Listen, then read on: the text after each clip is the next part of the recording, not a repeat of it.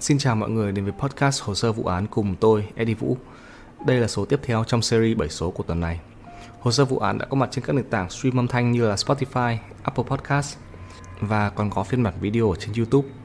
Đừng quên đánh giá chương trình, like, share, comment, đăng ký và bật nút chuông để không bỏ lỡ số tiếp theo. Mọi vấn đề liên quan tới podcast thì mọi người có thể liên lạc qua địa chỉ email hồ sơ vụ án podcast at gmail.com còn về vấn đề cá nhân khác thì có thể liên lạc qua địa chỉ email eddievooofficial@gmail.com. Và ngày hôm nay thì chúng ta sẽ cùng nói tới vụ án của Nguyễn Thị Kim Nhung. Nguyễn Thị Kim Nhung sinh năm 1993 tại Quảng Bình. Có mẹ là Phan Thị Hà và bố là Nguyễn Xuân Trung. Ngoài ra thì có thêm một chị gái nữa. Nhung được miêu tả là một cô gái xinh đẹp, là học sinh giỏi và trong nhiều năm liền có thành tích học tập cao. Đến năm lớp 8 thì Nhung chuyển về Hoàn Lão để sống cùng chị gái. Từ đây thì Nhung gặp và làm quen với nhiều người bạn xấu. Chính vì vậy đã lơ lãng học tập và điểm số tụt dốc. Năm lớp 10, Nhung không thi đỗ vào trường công lập nên đã phải học trường dân lập ở à, số 5, Bố Trạch. Tại đây thì Nhung đã gặp và chơi thân với Hồ Nhật Linh sinh năm 93 và Ngô Sĩ Hùng sinh năm 88. Ban đầu Ngô Sĩ Hùng là bạn trai của Hồ Nhật Linh.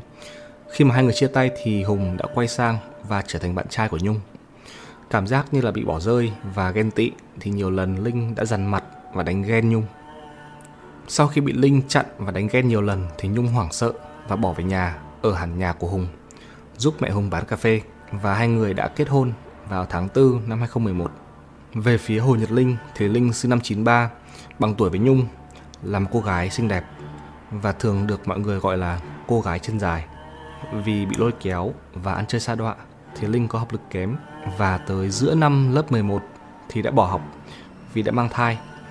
Gia đình của người bạn trai không chấp nhận nên Linh đã phải sinh con và nuôi con một mình. Linh nhìn thấy bạn cũ và người yêu cũ kết hôn và hạnh phúc thì trở nên ghen tuông, đố kỵ. Khoảng 7 giờ tối ngày 22 tháng 10 năm 2011, Nhung gọi điện thoại về cho bà Hà và nói rằng mình sắp sửa về nhà và đang mang thai. Bà Hà thì vô cùng mừng rỡ khi biết được rằng con gái sắp sửa về nhà và mình sắp sửa có cháu. Đó cũng chính là cuộc nói chuyện cuối cùng giữa bà Hà và Nhung. Sáng ngày hôm sau, người dân ở thôn Đại Nam Ba, xã Đại Trạch, huyện Bố Trạch phát hiện ra thi thể của một người phụ nữ nằm ở dưới mương. Người phụ nữ đó được xác định là Nguyễn Thị Kim Nhung. Khám nghiệm tử thi cho thấy rằng Nhung bị đâm liên tục vào mặt, vào đầu, vào tay và tổng số lần đâm là 95 lần. Hung khí gây án là một vật sắc và dài. Nạn nhân đang mang thai tháng thứ 8 và đã chết do suy tuần hoàn cấp. Ngô Sĩ Hùng, chồng của Nhung nói rằng tối hôm trước sau khi nói chuyện với mẹ của mình thì Nhung nhận được một tin nhắn từ một người bạn có tên là Tường Vi đã lâu không gặp, hẹn ra gặp mặt. Và Nhung đi cả tối không về nhà. Sáng hôm sau thì cả gia đình cùng nhau tìm Nhung, gọi điện thoại cho những người thân thiết nhất, trong đó có cả Nhật Linh. Khi mà anh Hùng tìm tới Linh thì Linh đã xác nhận rằng là đúng mấy tuần trước có một người tự xưng là Tường Vi là bạn cũ của Nhung và Linh xin số của Nhung để liên lạc. Sau đó thì Linh lấy điện thoại gọi cho Tường Vi nhưng mà không có ai nghe máy. Khi mà cả gia đình của anh Hùng về nhà thì họ nhận được một cuộc điện thoại từ cảnh sát và họ xác nhận rằng Nguyễn Thị Kim Nhung đã qua đời tối qua.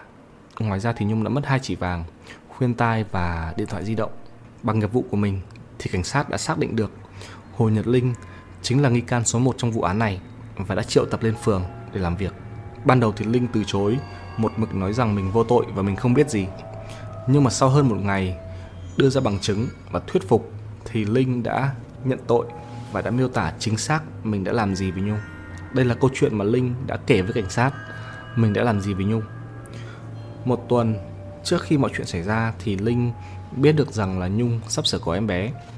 Và lúc này thì Linh đang rất là ghen tuông và đố kỵ với những gì mà Nhung có. Một gia đình, một mái ấm và hạnh phúc với người yêu cũ của mình. Chính vì vậy thì Linh đã mua sim mới, lắp vào điện thoại, nhắn tin với Nhung và giả vờ làm Tường Vi, một người bạn chung của Linh và Nhung. Và hẹn Nhung đi uống cà phê. Nhung tới quán, nhìn xung quanh thì không thấy Tường Vi mà chỉ thấy Linh đang ngồi một mình. Nhung tiến tới thì Linh bảo rằng Tường Vi bảo với Linh là nhờ Nhung chở Linh và cả hai người sẽ cùng đi gặp Tường Vi. Nhung đồng ý và cả hai người xuống xe và Nhung nghĩ rằng là mình sẽ chở Linh, người bạn của mình đi gặp Tường Vi, người bạn cũ của mình. Đến đoạn ở trước trường Trung học phổ thông số 1 xã Bố Trạch. Nhung nghĩ lại là đã muộn rồi, mình không muốn đi nữa. Bất ngờ, Linh nhảy xuống xe, trèo lên ghế đầu, vít tay ga tới vườn bạch đàn. Khi mà tới nơi, Linh dùng chiếc đục thợ mộc chuẩn bị sẵn và đâm hai nhát vào lưng của Nhung. Sau đó Nhung ngã ra và cầu xin Linh là hãy dừng lại. Linh chỉ đạp vào mặt của Nhung, rồi tiếp tục cầm lấy đục, đâm liên tục vào mặt, vào ngực, vào gáy, vào vai của Nhung cho tới khi Nhung nằm im không cử động. Có tổng cộng là 95 nhát đâm ở trên người Nhung. Sau đó thì Linh lấy vàng, lấy khuyên tai và lấy điện thoại di động của Nhung trở về nhà người yêu và nói với người yêu rằng mình vừa mới xảy ra tai nạn, rửa giấy chân tay và giấu hung khí gây án. Ngày 14 tháng 1 năm 2012, Hồ Nhật Linh bị kết án là tù trung thân. Linh không chỉ giết chết Nhung mà Linh còn đã giết chết à, đứa trẻ ở trong bụng của Nhung. Hãy cho tôi biết suy nghĩ của bạn về câu chuyện này là gì. Và đó là tất cả những gì chúng ta có về câu chuyện ngày hôm nay. Hãy cho tôi biết suy nghĩ của bạn về vụ án này là gì. Đừng quên like, share, comment, đăng ký và bật nút chuông để không bỏ lỡ số tiếp theo. Podcast Hồ sơ vụ án có mặt trên các nền tảng stream như là Spotify và Apple Podcast. Ngoài ra còn có phiên bản video ở trên YouTube.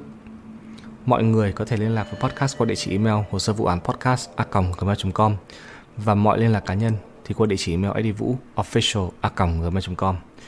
Tôi là Eddie Vũ, đây là hồ sơ vụ án. Xin chào và hẹn gặp lại.